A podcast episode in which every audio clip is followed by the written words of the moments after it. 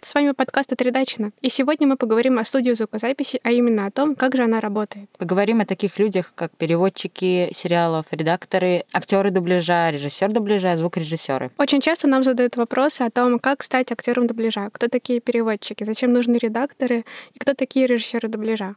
И сегодня мы постараемся ответить на некоторые из них. Меня зовут Саша, я директор направления презент кинокомпании «Футурум». Меня зовут Ксюша, я главный редактор кинокомпании «Футурум». Мы работаем в компании «Футурум» и сотрудничаем с множеством онлайн-кинотеатров и стриминговых сервисов. Среди них Кинопоиск HD, Медиатека, Дважды Два, Море ТВ, Шоу Джет. На базе нашей кинокомпании работает студия звукозаписи, где мы озвучиваем массу сериалов, фильмов и короткометражных фильмов. Среди них такие сериалы, как «Хулиганы и ботаны», «Американская готика», «Драгон Болл Супер», «Орвилл», «Американский папаша», «Скам», «Молокососы», «Шучу» с Джимом Керри. И сегодня мы поговорим э, о том, как мы озвучивали сериал «Бэтвумен» для Кинопоиска HD. И надо сказать, что это проект дубляжный. То есть это не закадровое озвучивание, а именно дубляж.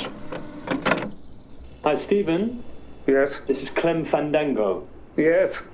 Can you hear me? Yes, I can hear you, Clem Fandango. Немножко расскажем о том, в чем же разница между закадровым озвучиванием и дублированием. Любой человек, даже не разбирающийся в искусстве озвучивания, легко может отличить одно от другого, закадровое озвучивание от дубляжа. Если вы слышите звук оригинала, то есть пробивается сквозь русскую речь английская или любой другой язык, на котором снят сериал, это закадровое озвучивание. Если звука оригинала нет, это дубляж. Так как я и Ксюша работали переводчиками, а впоследствии редакторами, то мы прекрасно можем себе представить, каково это переводить какой-то сериал под дубляж. Там возникает огромная проблема с укладкой и с липсингом. Важно понимать, что если проект дубляжный, необходимо не только перевести верно и донести смысл оригинала до зрителя, но также еще и уложить текст. Что это значит? Текст, который э, изначально возникает, должен быть уложен в губы, то есть попадать э, в движение губ артиста которого вы видите на экране. Должны совпадать количество слогов, гласные ОА, которые заметны при открывании рта. Все эти вещи должны быть проработаны и неотличимы от оригинала. На самом первом этапе, после того, как мы заключили договор и договорились обо всех условиях работы, нам присылают материалы. Обычно это скрипт, то есть сценарий или диалоговый лист на английском языке или на языке сериала, который к нам приходит, и просмотровка. Просмотровка — это видео, которое еще не доработано до конца. То есть могут присутствовать сцены, в которых котором еще не закрыт компьютерной графикой хромакей. Некоторые сцены могут быть недоработаны, компьютерная графика не доведена до конца. Самое главное для заказчика это, конечно же, безопасность. Он не хочет, чтобы его материалы оказались где-то в интернете, чтобы кто-то посмотрел сериал до официального релиза, поэтому просмотровка полностью закрытая, иногда там почти что не видно изображение, и особенно когда ты переводишь сериал под дубляж, и тебе нужно наблюдать за тем, как двигаются губы персонажа, ты просто не понимаешь или не можешь просмотреть. Зачастую на черном экране видно водяные знаки, пометки, название компании, которая предоставила видео, и название компании, которая, собственно, это видео получила. Так было во время моей работы над сериалом «Предприятие Божий дар». Я скорее ориентировалась на звуки, чем на какую-то картинку. Это, конечно же, очень сильно усложняет работу. Например, при переводе сериала «Бэтвумен» мы столкнулись с тем, что некоторые сцены слишком темные, как Саша только что рассказывала, и уложить фразы в губы, что необходимо при дубляже, было очень сложно, потому что изображение экране практически не видно. Обычно просмотровка приходит без каких-то визуальных эффектов. То есть мы заранее не сможем перевести то, что находится, например, на мониторах компьютеров, потому что там этого просто нет. Обычно там либо зеленый, либо синий экран. Да, и надписи добавляются уже при финальном монтаже, и мы дорабатываем текст, когда нам приходит финальная версия. Было очень смешно в сериале Batwoman, когда нам прислали просмотровку с недорисованной летучей мышью, помнишь?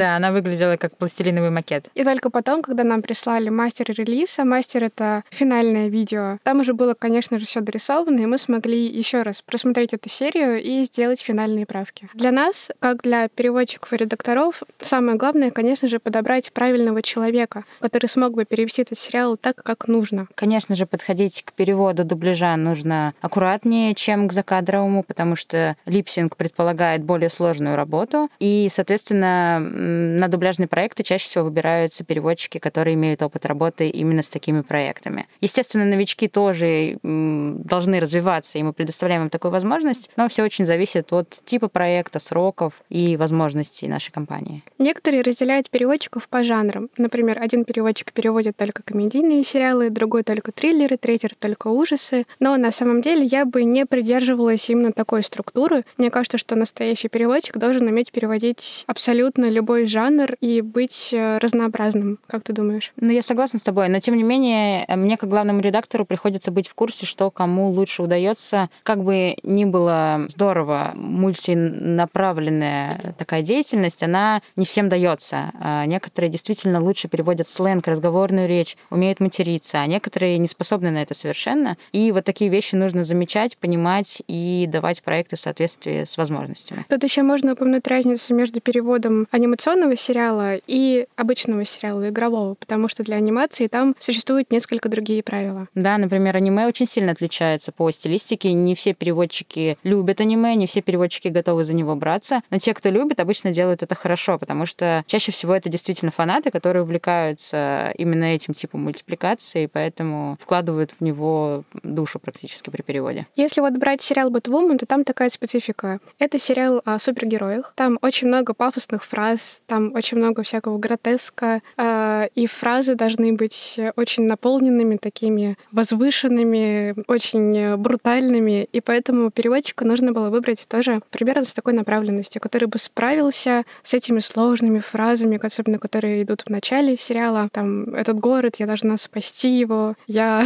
а, должна спасти людей, там, меня выбрали, э, и все, все, все, все такое. Ну, в целом, для таких сериалов подходят люди, которые любят фантастику, фэнтези, направление, фильмы о супергероях и же с ними, потому что это вселенная DC, и важно понимать не только суть самого этого сериала, но еще и всю вселенную его окружающую, потому что, а, естественно, как и в любом сериале про супергероев, он наполнен множеством отсылок на других героев, на другие фильмы вселенной, на комиксы, и это все надо учитывать, и человек должен а, очень много гуглить для того, чтобы не упустить какие-то важные детали при переводе. Вообще, переводчик — это такой человек, который должен знать буквально все. Ему дает какой-то сериал, и он должен не только прошерстить э, тексты, скрипты, э, которые ему дали, но и огромное количество другой информации, весь контекст. В каком году это было снято, кто это снимал, какой фан-клуб, как люди привыкли слышать имена этих персонажей и тому подобное. И здесь, конечно же, переводчики должны были обращаться во всякие Википедии. Есть даже Википедия, посвященная вселенной DC, Википедия отдельно посвященная Бэтмену. И там они уже смотрели всю эту информацию. И чтобы никак не оскорбить чувства поклонников, они должны были учитывать все эти моменты. На больших проектах, где задействовано много людей, необходим главный редактор, который сможет координировать работу и синхронизировать все-все-все данные по всем сериям, потому что, естественно, переводчики не успевают отсматривать чужие тексты. Главный редактор следит за датами, за сроками выполнения, следит за текстами, отсматривает эти тексты и уже финальные отдает в студию звукозаписи. Главный редактор — это главный человек в этой цепи, который контролирует абсолютно все. После того, как перевод закончен, он отправляется на редактуру. Редактор отсматривает серию еще разок, правит то, что необходимо, и отдает текст на озвучку. Важно заметить, что ты верно сказала насчет того, что переводчик должен знать все, но я подмечу, что редактор должен знать все еще больше, потому что, к сожалению, сроки, загрузка и, в принципе, напряжение во время работы достаточно высокое, и все это ограничивает переводчика, естественно, и он не может проверить абсолютно каждое слово, и в этот момент в игру вступает редактор. То есть переводчик, завершая свою работу, передает готовый перевод на редактуру. И важно понимать, что редактура — это не исправление ошибок, грубо говоря, то есть это не потому, что переводчик 100% где-то ошибся, а потому что если текст не отредактирован, он не готов. То есть нужно воспринимать редактуру как естественный процесс продолжения текста. Ну и, конечно же, в случае с Dragon Ball Super редактор и все переводчики должны были быть знакомы с мангой. А у нас были переводчики, которые переводили прямо с манги с японского языка на русский без английского языка. Да, очень важно иметь такого человека на проекте. Если проект не английский, то хотя бы один человек в проекте должен владеть этим иностранным языком. Конечно же, у каждого переводчика есть свой собственный стиль. А именно поэтому главный редактор должен причесать абсолютно все тексты, чтобы они не отличались друг от друга. Тут важно сказать, если мы будем говорить дальше о переводе, чем же отличается перевод письменный от перевода какого-либо аудиовизуального произведения. Во-первых, э, в сериалах используется в основном разговорная речь. Э, люди не говорят какими-то сложными литературными фразами, они не разговаривают как Эдгар Аллан По, По или как Александр Пушкин. Поэтому нужно хорошо разбираться в сленгах, жаргонах, жаргонизмах и подобных вещах. Да, очень много ребят э, приходят работать именно из сферы письменного перевода. Это очевидно, потому что все-таки письменный перевод наиболее популярен сейчас в нашей стране. И возникают некоторые сложности при адаптации, потому что они уверены в том, что они умеют переводить и не понимают, как адаптироваться под специфику. Э, зачастую, не всегда, естественно, некоторые ребята очень быстро привыкают, но возникают проблемы с тем, что приходится доносить, что живая речь — это живая речь. То есть э, это не то, что у вас в голове возникает, когда вы читаете эту фразу, а это 10 раз переделанная фраза и ставшая живой. При переводе нужно зачастую повторять фразу вслух. То есть, когда ты переводишь, ты сидишь и разговариваешь иногда сам с собой, и повторяя эти диалоги, смотря как этот текст укладывается в твои губы, легко ли тебе это произносить. Тебе нужно на минуточку стать э, актером дубляжа, чтобы нормально перевести. Нужно понять, как это произносится, как это артикулируется, можно ли это вообще повторить, не слишком ли это сложно или громоздко. Да, я согласна. Когда ты проговариваешь слух текст, ты не только проверяешь его на жизнь, скажем так, но еще и контролируешь укладку. То, о чем иногда забывают письменные переводчики, о том, что фраза не должна быть длиннее или сильно короче оригинала. Это важно именно в аудиовизуальном переводе, больше ни в каком другом. Слушай, эта проблема частенько бывает у тех, кто делает субтитры. Они не понимают, что субтитры должны быть примерно такими же, как длина фразы. Они делают их очень длинными, и поэтому их даже не успеваешь прочитать. Иногда бывает такое. Да, есть определенные правила субтитровки, которые э, необходимо учитывать как во время подготовки субтитров, так и, в принципе, во время перевода под озвучку. Важно понимать, что человек должен успеть понять смысл фразы. Когда мы работали над сериалом Dragon Ball Super, над аниме, то там было сразу несколько переводчиков, был целый штат, поэтому они пытались работать совместно, и им приходилось вести глоссарий. Там указываются имена персонажей, их клички, какие-то важные места событий, какие-то контекстные штуки. И к этому глоссарию обращаются все. И переводчик, и редактор, и режиссер, иногда звукорежиссер, когда он сводит проект. Глоссарий ведется самими переводчиками и редактором, которые присутствуют на проекте. То есть э, изначально готового ничего нет, естественно, нужно делать все самим. Но тем не менее работа над глоссарием помогает не только синхронизировать работу, но еще и побольше узнать о сериале. Очень часто при подготовке материалов ты узнаешь э, детали, которые потом реализуешь каким-то образом в переводе. Это полезно. Очень важно, чтобы мир сериала сохранился, чтобы он был цельным, чтобы ничто его не нарушало, чтобы все все переводчики одинаково называли всех персонажей. Не было какой-то путаницы или несуразицы. Именно поэтому глоссарий — это такая, а, если мне позволено будет сказать, мини-библия этого сериала. К ней можно будет обращаться всегда, и нужно это делать, э, чтобы зрители не закидали нас тухлыми помидорами. На примере сериала «Бэтвумен», возвращаясь к нашей теме, ситуация была такой же. У нас был глоссарий, где работал и переводчик, и редактор. Переводчик в процессе проекта менялся, потому что серии выходили раз в неделю с перерывами иногда и э, переводчиков в какой-то момент пришлось поменять, и вот в этот момент мы все оценили суть глоссария и его важность для проекта, потому что новый переводчик, естественно, не знал ничего, должен был начать с серии под номером 15. Да, мы-то с тобой тоже окунулись э, в это море, потому что лично я вообще никогда не читала комиксы, и я довольно поверхностно знала всю эту вселенную DC, Marvel, и поэтому мне приходилось часами просто сидеть в Википедии и читать какую-то информацию про персонажей, чтобы не сделать каких-то глупейших ошибок. Да, это очень важно. То же самое название суперсилы, название оружия, которое там лежит на складе у героя, имя какого-то там дяди Брюса Уэйна, которого э, где-то там в комиксах упоминали. Это все очень важно. И ведь в комиксах там их называют по одному, а в сериалах по-другому, и нам надо придумать какой-то свой оптимальный вариант. Это довольно сложно, но как раз-таки это и работа редактора, в этом ее интерес. Да, в этом вся суть. И нужно понимать, что лучшие переводчики-редакторы — это зануды, которые не пропускают пропускают ни одного слова без проверки, не забывают погуглить каждый термин, который выглядит подозрительно, проверить каждую запятую и каждую букву в слове. Вы, наверное, сейчас представили таких скучных людей, которые, сгорбившись, сидят около компьютеров и проверяют каждое слово. Так и есть. Так и есть, да, так и есть. Если ты не нерд такой, то ты не сможешь стать редактором, потому что ты должен въедливо копаться, искать, проверять буквально все, что ты видишь. У нас часто спрашивают, как стать переводчиком и как стать редактором ответим на этот вопрос или будем держать это в тайне? Ну ладно, давай попробуем.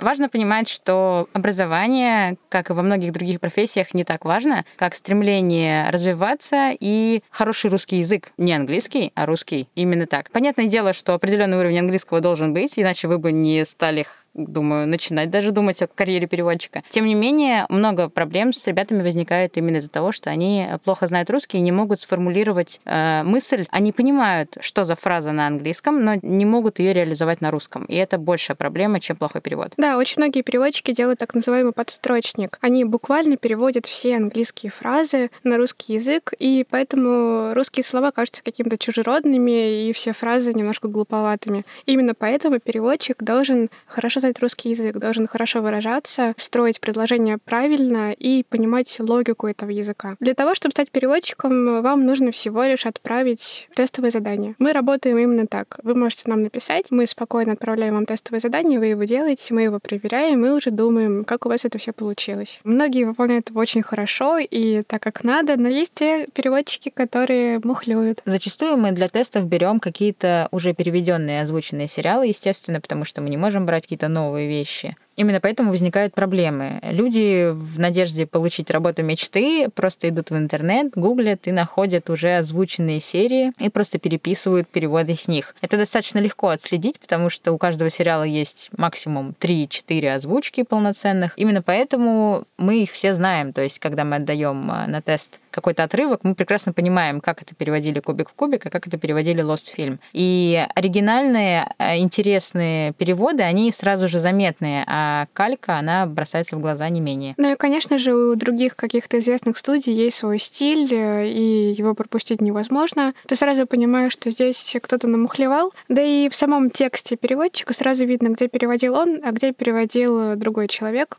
Сразу это заметно, сразу можно это понять. А, но не все переводчики признаются в том, что они мухлюют. Чаще всего мы отсекаем таких переводчиков на стадии отбора, потому что это очень сложно продолжать работу с такими людьми, поскольку, естественно, дальше они столкнутся с сериалами, переводов которых нет в интернете, и тут уже риск того, что они просто не справятся с работой и уйдут. Да, самое главное здесь, как и в любой другой работе, конечно же, это думать только своей головой и понимать, что вот сейчас ты возьмешь какой-то уже готовый перевод, а потом ты не будешь просто готов и завалишь все сроки. Работа переводчика достаточно сложная в моральном плане, потому что тебе нужно успеть э, очень много всего за короткий срок. Э, мозг достаточно сильно напрягается во время перевода, и зачастую происходит такое, что переводчик просто не справляется с моральной стороной работы и уходит. Бывает даже такое, что переводчики уходят прямо посреди проектов. Это очень сложно для редактора, для главного редактора, потому что срочно необходимо найти замену и каким-то образом ввести человека в курс дела без участия переводчика, который работал до этого. Но, к сожалению, такие вещи тоже случаются, это нужно учитывать. И если у вас есть желание стать переводчиком а, сериалов, будьте готовы к тому, что на вас лежит некая ответственность за сериал, который вам доверили. И очень здорово, когда человек это понимает и доводит дело до конца, прежде чем решить уйти. Главное быть честным, и если ты не справляешься, сказать об этом сразу,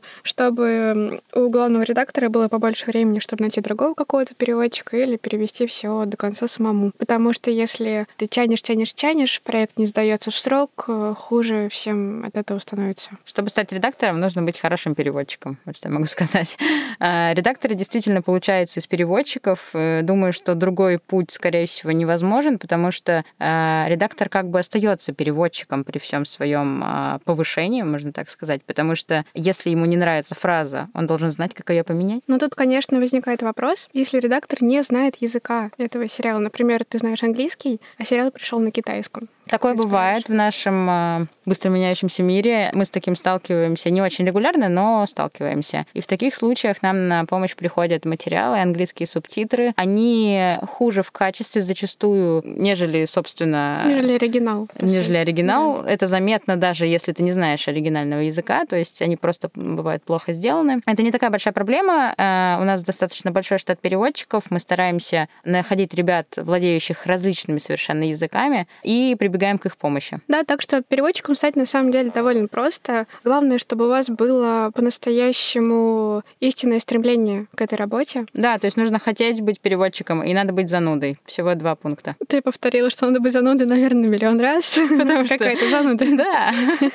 Чтобы вы понимали, как вообще все происходит по этапам, я еще раз повторюсь, что сначала мы получаем материалы от заказчика, потом мы выбираем переводчика и редактора, которые будут курировать этот проект. И после того, как они закончили перевод, мы уже отправляем готовые монтажки. Монтажки — это тексты, по которым актеры, собственно говоря, записываются в студию звукозаписи. Важно понимать, что на протяжении всего этого процесса переводчик и редактор, кто-то из них, держит связь с режиссером дубляжа. Это важно, потому что режиссер дубляжа будет вести запись артистов вместе со звукорежиссером, и он должен быть в курсе проекта еще до его начала. В принципе, если переводчик должен знать много, редактор должен знать еще больше, то режиссер дубляжа должен знать еще еще больше, чем редактор. Итак, когда мы разобрались с переводчиками, редакторами, мы отдаем текст на студию звукозаписи, и там уже происходит магия. Ну, конечно же, нет, там просто сидит режиссер дубляжа и иногда редактор, звукорежиссер и актер. Они записывают сериал. К ним приходит э, текст в виде вордовского файла обычного. В левой колонке указано имя героя, тайм-код, то есть э, точка временная в видео, и затем идет фраза. Актеры заранее не просматривают сериал. Они приходят абсолютными чистыми листами, садятся около микрофона и начинают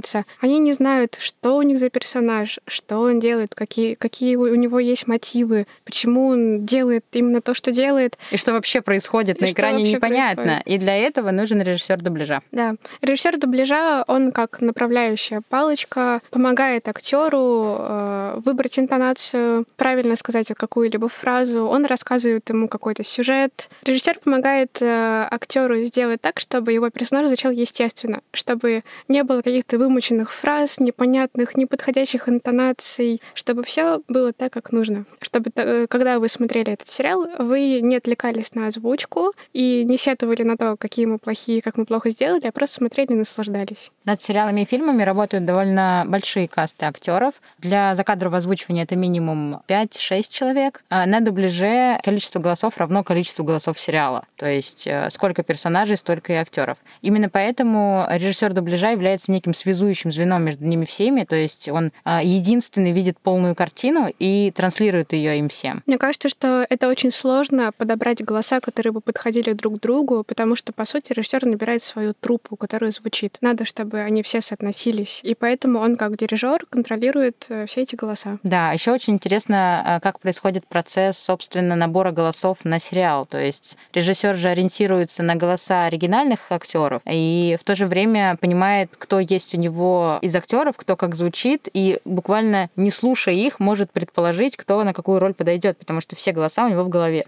Да, он должен знать наизусть, у, кого, у какого актера какой тембр, кто может сыграть ребенка, кто не может, кто может кричать, кто может говорить громко, кто может какую эмоцию сыграть. Все это должно быть у режиссера в голове, и он уже подбирает людей, исходя, конечно же, из оригинала. Кстати, интересный факт. А, Чаще всего в закадровом озвучивании детей озвучивают женщины. Но не всегда. Иногда. У нас зачастую это сами дети приходят и озвучивают. Но в дубляже это всегда дети, в закадровом иногда женщины. У нас еще спрашивают, как стать актером дубляжа. И тут, конечно, задачка уже посложнее, потому что просто так с улицы ты не придешь и не сядешь за микрофон. Тебе все-таки, наверное, нужно иметь актерское образование. Я как переводчик не сужусь. э, Не берусь. Я как переводчик не берусь говорить это на сто процентов, но мне кажется, что образование тут необходимо. Да. А, Ну, это то же самое, что сказать про переводчика, что образование необходимо. Тем не менее, я думаю, действительно, не нам судить, да кому-нибудь другому. Ну, вон Гоша сейчас потом.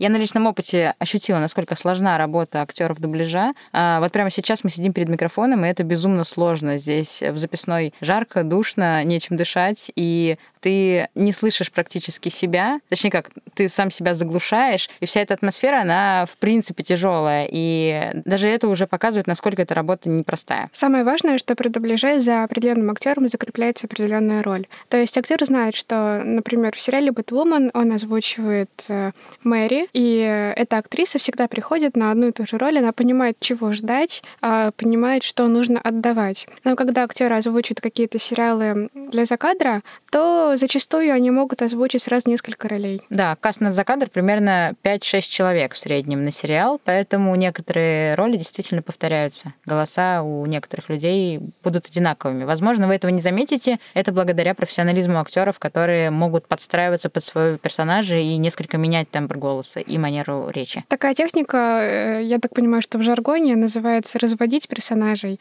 э, потому что, например, на одной странице может быть как женщина, которая за 50 лет, так и девушка, которая за 20. И при этом нужно озвучить их э, за один раз, в один день. Нельзя делать какие-то перерывы, поэтому актеру просто нет никакого выбора. Ему нужно э, очень хорошо управлять своим голосом и знать, э, какой возраст он сейчас озвучивает, так сказать, какой нужен тембр, какая нужна интонация. Он должен играть. Да, актеры играют свои роли, а контролирует их, собственно, режиссер дубляжа. Он присутствует на записи и помогает им сориентироваться. Важно понимать, что актеры не отсматривают серии, в отличие от переводчика и режиссера. Они не в курсе сюжета, зачастую записывают очень много сериалов разных подряд на разных студиях, и поэтому за объяснениями они всегда идут к режиссеру. Им нужно ориентироваться в тексте. И, кстати, если говорить по поводу манеры, то для переводчиков это тоже очень важно. Им тоже нужно понимать, что у каждого персонажа есть какие-то свои характерные фразочки. Они должны представлять персонажа, делать его объемным, живым, чтобы не все говорили одинаково, а у каждого человека в этом сериале были бы какие-то свои э,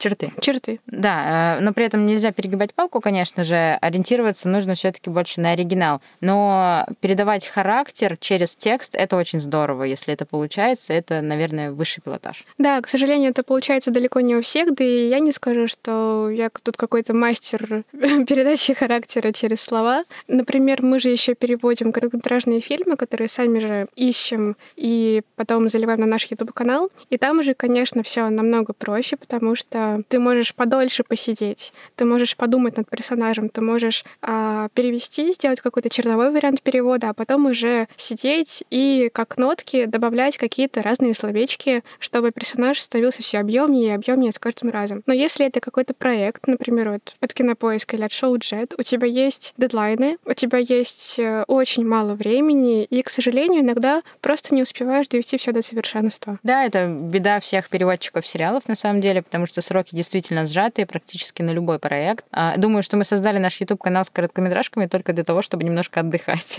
Но там мы можем отвести душу, потому что у нас, по сути, нет каких-то сроков и ограничений, и мы можем действительно полностью отдаться этому процессу и перевести так, как мы хотим. Да, не подгоняемый никем и без какого-то давления извне. По поводу давления на переводчиков, конечно же, это еще и цензура, потому что иногда нельзя материться, использовать какие-то очень уж Э, плохие слова, э, и приходится выкручиваться. Иногда отсутствие цензуры — это проблема для переводчиков, потому что не у всех получается хорошо материться, и некоторые ребята не берут проекты, в которых нужен мат. Например, для сериала «Бэтвумен» э, у нас была цензурированная версия, а для сериала «Молокосос» мы сделали целых две версии. Одна с матом, другая без. Потому что сериал про подростков, и мы очень хотели сделать его максимально реалистичным и близким по духу к подросткам, собственно. Соответственно, решили а, добавить немножко перчика. Кажется, мы забыли рассказать о самых важных людях на студию звукозаписи. Администраторы? Знаешь, да, это администраторы. Без администраторов вообще бы не было, наверное, ничего. А у меня есть небольшой опыт администрирования, поэтому я знаю, какая это сложная работа, потому что тебе нужно запоминать огромное количество информации. Администраторы занимаются координацией работы всех отделов и их связью между собой. Соответственно, им действительно достается больше всех, потому что им приходится всех подгонять, постоянно задавать вопросы и искать материалы, тыкать заказчиков. Соответственно, это действительно самые настоящие работники на студии. Они следят за временем, вызывают артистов, готовят тексты, а, ставят звукорежиссеров. В общем, работы там, конечно же, хватает. Что происходит, когда все актеры записали свои голоса, и сериал передается звукорежиссерам? Как это было на Batwoman, там был этап монтажа, а потом уже перезаписи. Если это какой-то закадровый проект, то это называется сведение, когда соединяются все голоса в одну звуковую дорожку. Если это дубляжный проект, то там сначала идет монтаж, то есть, э, грубо говоря, нарезаются голоса и вставляются на нужные места, а потом уже происходит сведение, э, где выравнивается звук, э, уровень звука,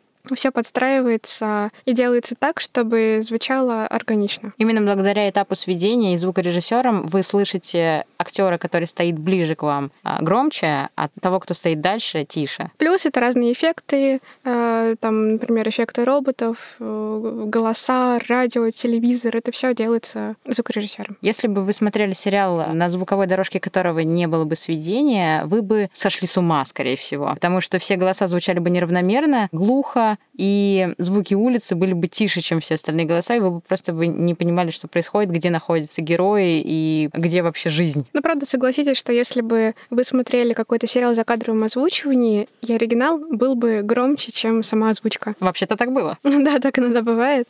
Именно для этого существует э, человек, который отсматривает после сведения все сериалы. Это очень важный этап, не менее важный, чем все предыдущие. Отсмотр помогает гарантировать качество выпускаемого материала. Редактор сидит и смотрит целыми днями сериалы. Вот так жизнь, да? Но на самом деле ему приходится нелегко, потому что нюансы необходимо улавливать все. От недостаточно четкого сведения до проблем с текстом, с переводом, с озвучанием актеров, а, с оговорками. Главная боль — это, конечно же, ударение и разные неправильно произнесенные имена. Да, это очень сильно раздражает и очень сложно заметить, а, особенно в больших объемах, когда у тебя 20 серий, и тебе необходимо их все отсмотреть и при привести к общему знаменателю, то есть сделать так, чтобы везде все звучало одинаково. Но, по сути, ты сидишь и препарируешь сериал, ты буквально отслушиваешь каждую фразу и одновременно правишь в тексте, чтобы отправить э, правки тому же администратору. Да, важно понимать, что когда сериал ушел к телезрителю, так сказать, это не финальный этап. Отсмотр и правки могут происходить после и должны на самом деле, чтобы контролировать максимально возможное качество. И когда редактор отсмотра находит правки и отдает их администратору, артисты снова вызываются на студию и переделывают. Вообще это называется проперы. Я могу тебе сказать, что на самом деле отслушивать и отсматривать надо до того, как ты стал заказчику, и это все было залито в интернет, конечно же. Но, тем не менее, перезалить заливка уже залитого фильма имеет место быть. Да, такое бывает. Например, неправильно произнесли фразу, или актер заболел, не смог выйти, не смог записаться, его заменил какой-то другой актер, но старого-то нужно вернуть. И когда он выздоравливает, он перезаписывается, и то, что мы отправляем заказчику как э, новый звуковой файл, называется пропер. И он просто вставляет это, так сказать, еще раз на свой сайт. Отсмотр до э, заливки заказчику — это идеальная картина мира, потому что буквально каждый проект очень срочный. И мы максимально эффективно используем все время, чтобы успеть в срок и при этом сделать звучку качественной. А, соответственно, отсмотр происходит после только ради того, чтобы до успеть записать всех актеров максимально э, возможным качеством. Ну, кстати, надо сказать, что гораздо проще работать над еженедельными сериалами, нежели над пачками. Очень часто бывает такое, что проект приходит целым сезоном, и его нужно перевести и озвучить в кратчайшие сроки. Вот здесь гораздо более вероятна какая-то ошибка, нежели в еженедельках, потому что когда ты идешь подряд по всем сериям, ты в первой серии можешь чего-то не уловить, поскольку ты еще не знаком с сериалом. Но первая серия уходит в работу раньше, чем десятая, допустим, и поэтому в первой серии, скорее всего, понадобится пропер. Даже если это какой-то эфирный сериал, а эфирный сериал — это как раз-таки сериал, который выходит каждую неделю, то же самое «Бэтвумен», например, а, то, конечно же, тут ошибки возможны, потому что в первой серии ты не знаешь, как там кое-что надо перевести. А то, что сюжетно вскрывается только, например, в третьей серии. И тут плюс пакетная работа в том, что ты можешь вернуться перед сдачей серий, исправить это, чтобы не было никакой смысловой и сюжетной ошибки. Да, в каждой форме работы, конечно же, есть свои сложности и свои плюсы. Нужно учиться с этим работать и понимать э, заранее. То есть, когда ты приступаешь к работе, ты уже примерно себе представляешь, что первая серия не будет идеальной, ее необходимо будет проверить потом, после конца сезона, например. Ну и для переводчика это такая определенная вахта, если это эфирный сериал, потому что а, он должен быть постоянно на связи каждую неделю. Ему присылаются файлы, и делай, что хочешь, но ты должен перевести, у тебя просто нет выбора. Смена переводчиков, конечно же, возможна в форс-мажорных ситуациях, да и просто в каких-то жизненных, но мы не очень любим, когда так происходит, именно потому что если ты в курсе сериала, то гораздо проще тебе самому его и продолжать переводить. Иначе придется очень много файлов и данных передавать другому человеку, рассказывать, подключать его к глоссарию, вводить в курс. Да и для самого переводчика, если он знаком с сериалом, он где-то на первой или второй серии начинает в него погружаться полностью, и он уже как бы приспосабливает свой стиль под этот сериал. А с третьей серии становится легче переводить, это намного быстрее,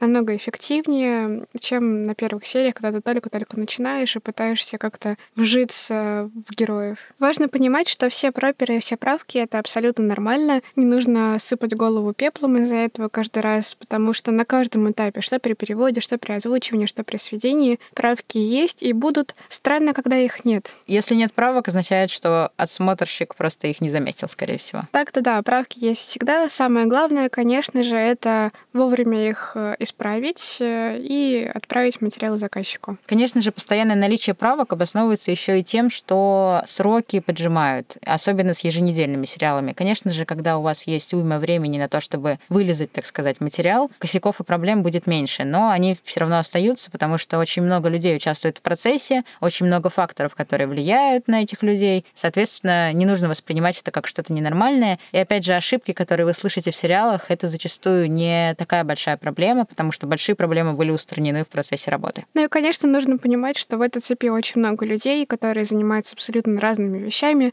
начиная от переводчиков, редакторов, администраторов, звукорежиссеров, режиссеров дубляжа, актеров, э, очень много людей. Поэтому ошибки будут всегда. Это нормально. И в устранении этих ошибок нам очень помогают зрители, которые пишут на платформы о том, что не так. Бывает такое, что потерялся куда-то звук на части. Например, в проекте «Пустая корона» у нас спустя год вскрылись несколько пропусков прямо в серии. И зрители написали об этом в Кинопоиск HD. Кинопоиск запросил у нас справку, и мы прислали готовый исправленный файл. Конечно, в идеальном мире такого быть не должно, чтобы зрители указывали нам на наши какие-то ошибки, но раз так случается, мы стараемся как можно скорее все это исправить. Я думаю, в этом нет ничего страшного, об этом нужно говорить, просто для того, чтобы все понимали, что никто не идеален и имеет право на ошибку. Ну, сколько раз я смотрела сериалы на разных источниках, и бывало такое, что либо фразы не озвучены, там пропустили где-то какой-то аудиофайл, или, например, а, сведение где-то было не слишком-то правильное, там, например, человек на заднем плане говорил громче, чем тот, кто на переднем плане.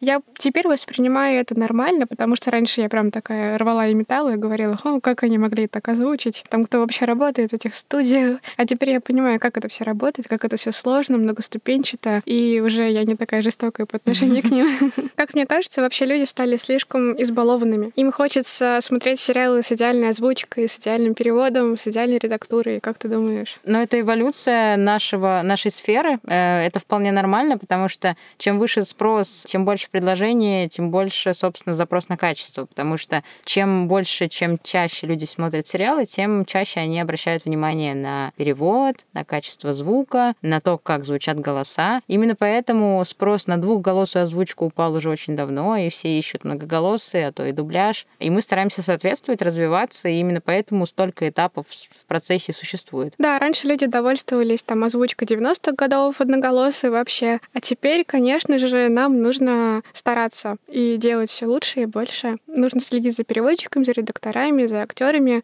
а, и, конечно же, отсматривать в конце материал. Дело даже не только в зрителях, которые избалованы, а также высокой конкуренции на рынке, потому что студий становится все больше. А, соответственно, ты выигрываешь, если не за счет количества сериалов, которые ты озвучиваешь, то только за счет качества. Потому что количество не всегда показатель, конечно, хорошей студии. Чаще лучше сделать меньше, но с высоким качеством звука, перевода, всех этапов. Да, у зрителя сейчас очень большой выбор, и поэтому нужно поддерживать свой уровень. Да, лучше делать меньше, чем плохо. Лучше, лучше делать хорошо, но меньше, чем много, но плохо. Да, есть студии, которые специализируются на потоковых сериалах, а, озвучивают буквально все, что выходит в интернет, сразу же заливают на свои платформы. Это хорошо для потребителя, потому что ему всегда есть что посмотреть э, новенького, свеженького. Но, тем не менее, а, не всегда это интересный контент. То есть мы гонимся именно за сутью, за смыслом, за какими-то новыми авторами, которым есть что сказать. Именно поэтому мы, в общем-то, сделали YouTube-канал, на котором выкладываем фильмы, которые находим сами. Не знаю, правы мы или нет, но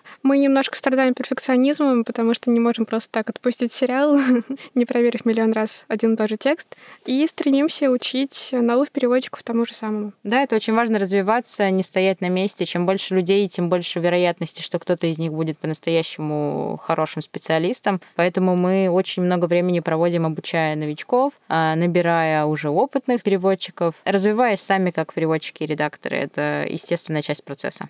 Как по мне, существует просто огромная пропасть между переводчиками, например, которые работали в конце 90-х, начале 2000-х годов, и между современными переводчиками. Огромная пропасть во всем, даже в технике, в которой они работают. Да, если учесть, что в 90-х это чаще всего был синхронный перевод, что само по себе является гораздо более сложным э, типом перевода. Это высший пилотаж буквально, и я не уверена, что среди наших переводчиков есть хоть кто-то, кто мог бы засинхронить фильм вот просто с первого просмотра, как это делали ребята в 90-е. Я считаю, что это очень круто. Ну, например, Михалев мог посмотреть фильм два раза, и на третий просто уже его озвучить. Он понимал буквально каждую фразу, и он не только озвучивал сериал или какой-то фильм, он же еще и добавлял свою изюминку изюминку, то есть это реально высший пилотаж. С другой стороны, мне кажется, что э, этот вариант действительно остался в прошлом, потому что сейчас возможностей гораздо больше, и мы можем разделить этапы. И нам не обязательно делать все самим. То есть мы можем э, хорошо перевести, но озвучат это профессионалы. И наоборот, соответственно, да, кто-то будет заниматься только озвучкой, а перевод оставит тем, кто э, занимается этим очень долго. Я думаю, что нужно сказать еще о том, как подразделяются переводчики внутри проектов, потому что мы об этом не упомянули. Есть